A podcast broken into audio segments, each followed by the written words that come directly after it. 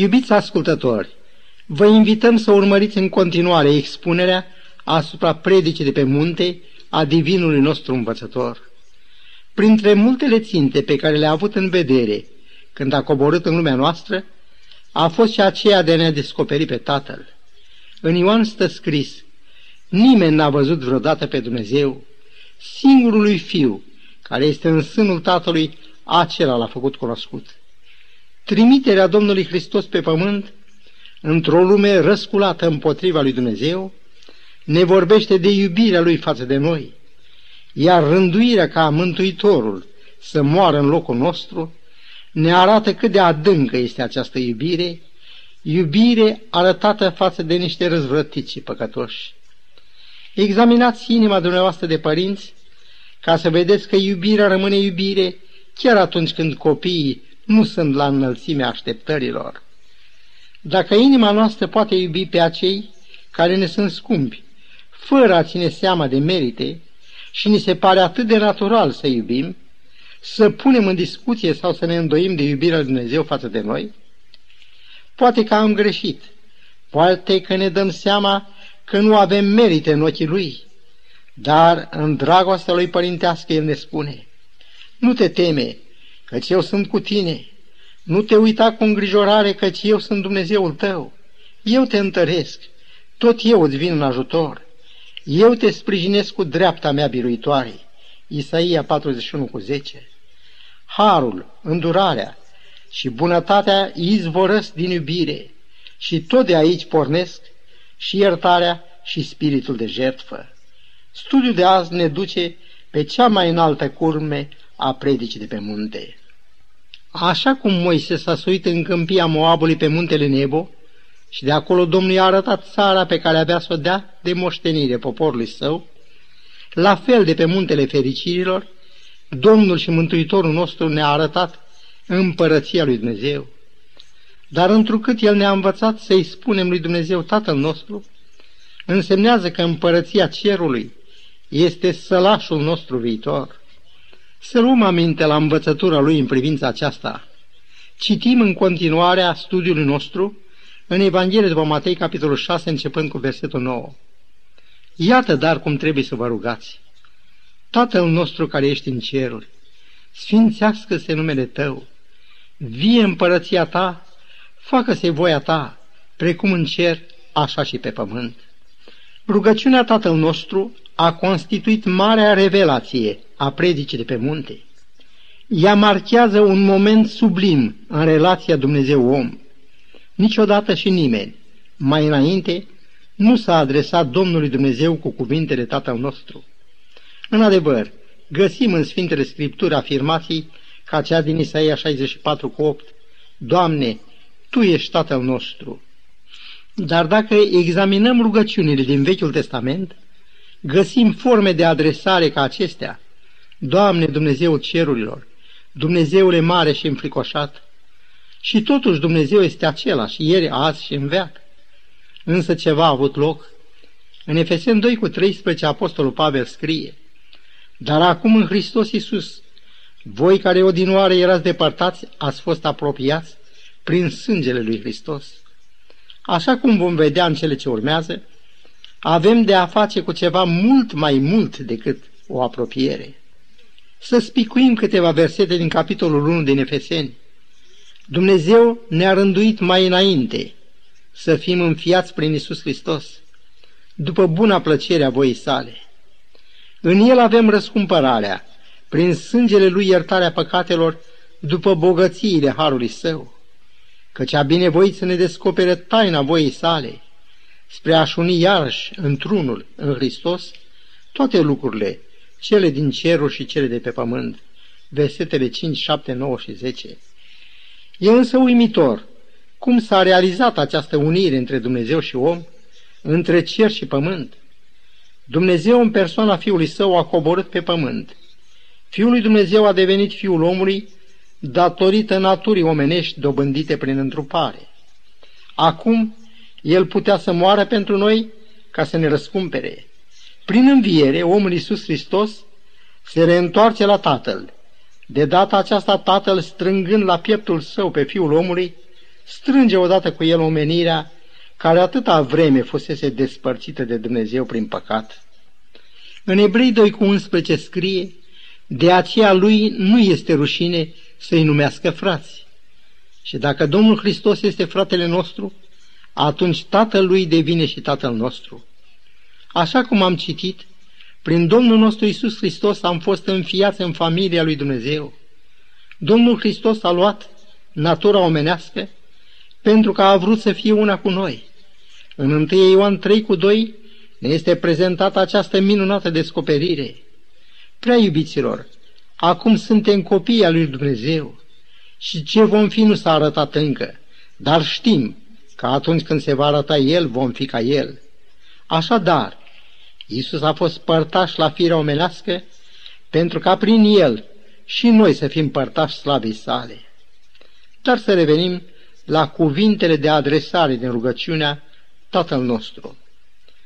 Prin lucrarea de răscumpărare și înfiere s-a restabilit relația de tată-fiu între Dumnezeu și om. Când noi rostim cuvintele Tatăl nostru, evocăm și jertfa și iubirea nemărginită a lui Dumnezeu. Să nu uităm însă că, în calitate de fii ai lui Dumnezeu, noi trebuie să dăm pe față caracterul lui, iubirea lui și spiritul lui de iertare. Prin înfiere am devenit părtași și la lucrare de salvare a celor care nu cunosc pe Dumnezeu. Așa cum El ne-a adus la Tatăl, și noi suntem datori să aducem suflete la Hristos. În studiul nostru, un lucru mi se pare foarte interesant. Domnul zice, tu când te rogi, formă de singular, și apoi așa să vă rugați, formă de plural. Lucrul acesta nu mi se pare la voia întâmplării. Când spunem Tatăl nostru, includem toată obștea creștină cu care suntem una. El s-a rugat ca noi să fim una. În cămin cei doi sunt una, în biserică cei mulți sunt una. Cuvintele Tatăl nostru ne vorbesc de solidaritate, așa cum într-un trup mădularele se sprijinesc și se ajută unele pe altele, se bucură sau suferă în comun, la fel și biserica trupului Hristos trebuie să dea pe fața aceeași armonie care există într-un organism. Și Domnul a zis, așa să vă rugați. Acesta este adevăratul spirit al rugăciunii. În caz de dezarmonie, cu alte cuvinte, dacă știi că fratele tău are ceva împotriva ta, lasă-ți darul la altar și du-te de te împacă cu fratele tău. Apostolul Pavel spune să nu datorați nimănui nimic, decât să vă iubiți unii pe alții, că cine iubește pe alții a împlinit legea. Roman 13 cu 8. Să privim acum declarația Tatăl nostru care ești în ceruri. Sfântul Pavel vorbește astfel despre slava Tatălui nostru, împăratul împăraților și Domnul domnilor. El locuiește într-o lumină de care nu poți să te apropii și care are cinstea și puterea veșnică. Și noi suntem fii și fiicele Lui. Dar cu cât respect, umilință și cu câtă lepădare de noi înșine, trebuie să venim înaintea Lui. Să onorăm iubirea Lui nemărginită cu o supunere și ascultare demne de preaslăvitului nume. Dacă urmărim cu luarea minte rugăciunea Tatăl nostru, vom observa că Domnul ne învață să privim ca preocupare de primă importanță sfințirea numelui Lui. Așa cum știm, în vechime, numele cuiva avea o anumită semnificație. Adam însemnează pământ și om, iar Eva însemnează viață. În general, părinții dădeau nume copiilor lor potrivit unor trăsături de caracter sau ținte. Dar ce semnificații, ce înțelesuri trebuie să aibă numele lui Dumnezeu? Să aruncăm o scurtă privire asupra primului lucru pentru care să ne rugăm. Sfințească-se numele Tău. E drept să ne întrebăm ce a avut în vedere Domnul prin cererea aceasta și de ce a dat locul cel mai de seamă. În primul rând, Dumnezeu trebuie să aibă întâietate. El este Domnul Dumnezeu. Izraeliții în vechime aveau atâta respect pentru El, încât nu cutezau să ia nici numele pe buze. Într-adevăr, Dumnezeu este sfânt și înfricoșat. Stă scris că Domnul Hristos a venit să ne descopere pe Tatăl. O primă descoperire a Tatălui o avem chiar în Fiul Său. În Evrei 1 cu 3 spune că El este oglindirea slavei Lui și întipărirea ființii Lui și ține toate lucrurile cu cuvântul puterii Lui. Priviți-l apoi pe Tatăl în momentul de culme a iubirii Lui, la moartea Fiului Său pe cruce, când împacă lumea cu sine. Așa cum copiii sunt inima noastră, la fel Domnul Hristos întruchipează inima lui Dumnezeu. Și cât de îngrijorată este această inimă de durerile acestei omeniri, câtă iubire s-a vărsat și se varsă încă zilnic din ea pentru păsurile noastre și câtă compătimire are El pentru rătăcirile noastre. Prin dragostea și bunătatea Lui, Dumnezeu și-a făcut un nume și acest nume este ca o mireasmă vărsată. El iubește pe toți oamenii și face bine tuturor. El a creat totul, tot ce încântă ochiul nostru, tot ce uimește mintea noastră și tot ce umple de bucurie și admirație inima noastră sunt opera mâinilor Lui. Și toate acestea au ca scop, așa cum zice Solomon, pentru ca toate popoarele pământului să poată să cunoască că Domnul este Dumnezeu. De aceea și Domnul, mai înainte de orice, vrea ca noi să cunoaștem pe Dumnezeul nostru. În rugăciunea sa redată în Ioan 17, el raportează tatălui, Am făcut cunoscut numele tău oamenilor. Datorită acestei cunoașteri, Ioan spune că Dumnezeu este dragoste. Pe el speranța noastră, Apostolul Pavel îl numește Dumnezeul nădejdii. Întrucât este îndelung răbdător față de noi, el îl numește Dumnezeu răbdării. Iacov îi spune tatăl orfanilor și al văduvelor. Și tot Iacov i-a zis, Părintele luminilor, izvorul a tot ce ne se dă bun. Înaintea morții sale ca martir, Sfântul Pavel declară, Dar nu mi-e rușine, căci știu în cine am crezut. Știm și noi în cine am crezut. Îl cunoaștem noi ca Dumnezeu al izbăvirilor, ca Dumnezeu al păcii. Este inima noastră fericită și liniștită datorită păcii pe care ne-o dă El? Vedeți, numele lui Dumnezeu descrie așa cum am văzut iubirea Lui, răbdarea Lui și nesfârșitul număr de virtuți care pornesc din caracterul Lui, așa cum pornesc razele de lumină de la soare. Cartea Genezei vorbește despre Dumnezeu ca fiind creatorul cerului și al pământului. Lui Abraham, el a spus, Eu sunt Dumnezeu cel atotputernic. Lui Moise, Domnul îi se recomandă, Eu sunt cel ce sunt. El există din veșnicie și are viață nesfârșită în sine. Moise dă explicații lui Faraon în legătură cu judecățile lui Dumnezeu asupra Egiptului în aceste cuvinte sentențioase. Ca să știi că nimeni nu este ca Dumnezeul nostru. Exodul 8 cu 10.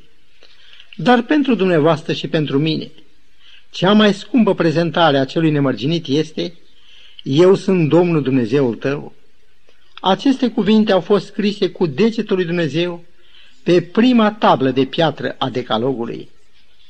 Cred că în lumina celor câteva mărturii ale Sfintelor Scripturi, cuvintele sfințească-se numele Tău, trezesc în noi un simțimânt de respect și de teamă sfântă. Așadar, grija de a sfinți numele cel minunat al lui Dumnezeu să fie primul lucru pe care să-l cerem în rugăciune. Din nenorocire, așa de puțini oameni se îngrijorează de onoarea lui Dumnezeu. În Roman, capitolul 2, Apostolul Pavel face o aspră judecată unora care prin viața lor aduc dezonoare lui Dumnezeu. El spune, tu care înveți pe alții, pe tine însuți nu te înveți? Tu care te fălești cu legea, ne socotești pe Dumnezeu prin călcarea acestei legi? Și apostolul le aduce în final această învinuire. Din pricina voastră este hulit numele lui Dumnezeu. Sfințirea numelui lui Dumnezeu condiționează fericirea și mântuirea noastră.